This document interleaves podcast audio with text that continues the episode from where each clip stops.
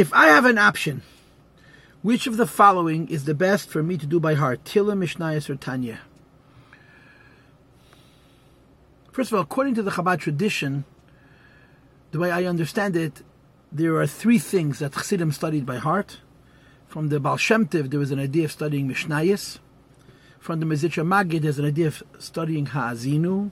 And from the Alter Rebbe, there's an idea of studying Tanya. I, I was not aware that there was an opinion of studying Tilim by heart. There actually may be a question because it's Tedish B'Ksav, but I suppose that same question would apply to Ha'azinu. You're asking me, I'm giving you my answer. You should study Mishnayos by heart. Um, because it's the most basic, it's the most elementary. When we were children, we studied Mishnayos by heart. When we got older, we studied Tanya by heart. So my attitude, my feeling, that's how I raise my children, is first you study Mishnayos by heart. And uh, you continue to collect Mishnayos. And then after a certain amount of time, then you graduate to studying Tanya by heart. But I would imagine there would be those who would disagree with me, but that's my feeling. I think that kids have to start with Nigle, with Poshet, with Pshat, which is Mishnayos.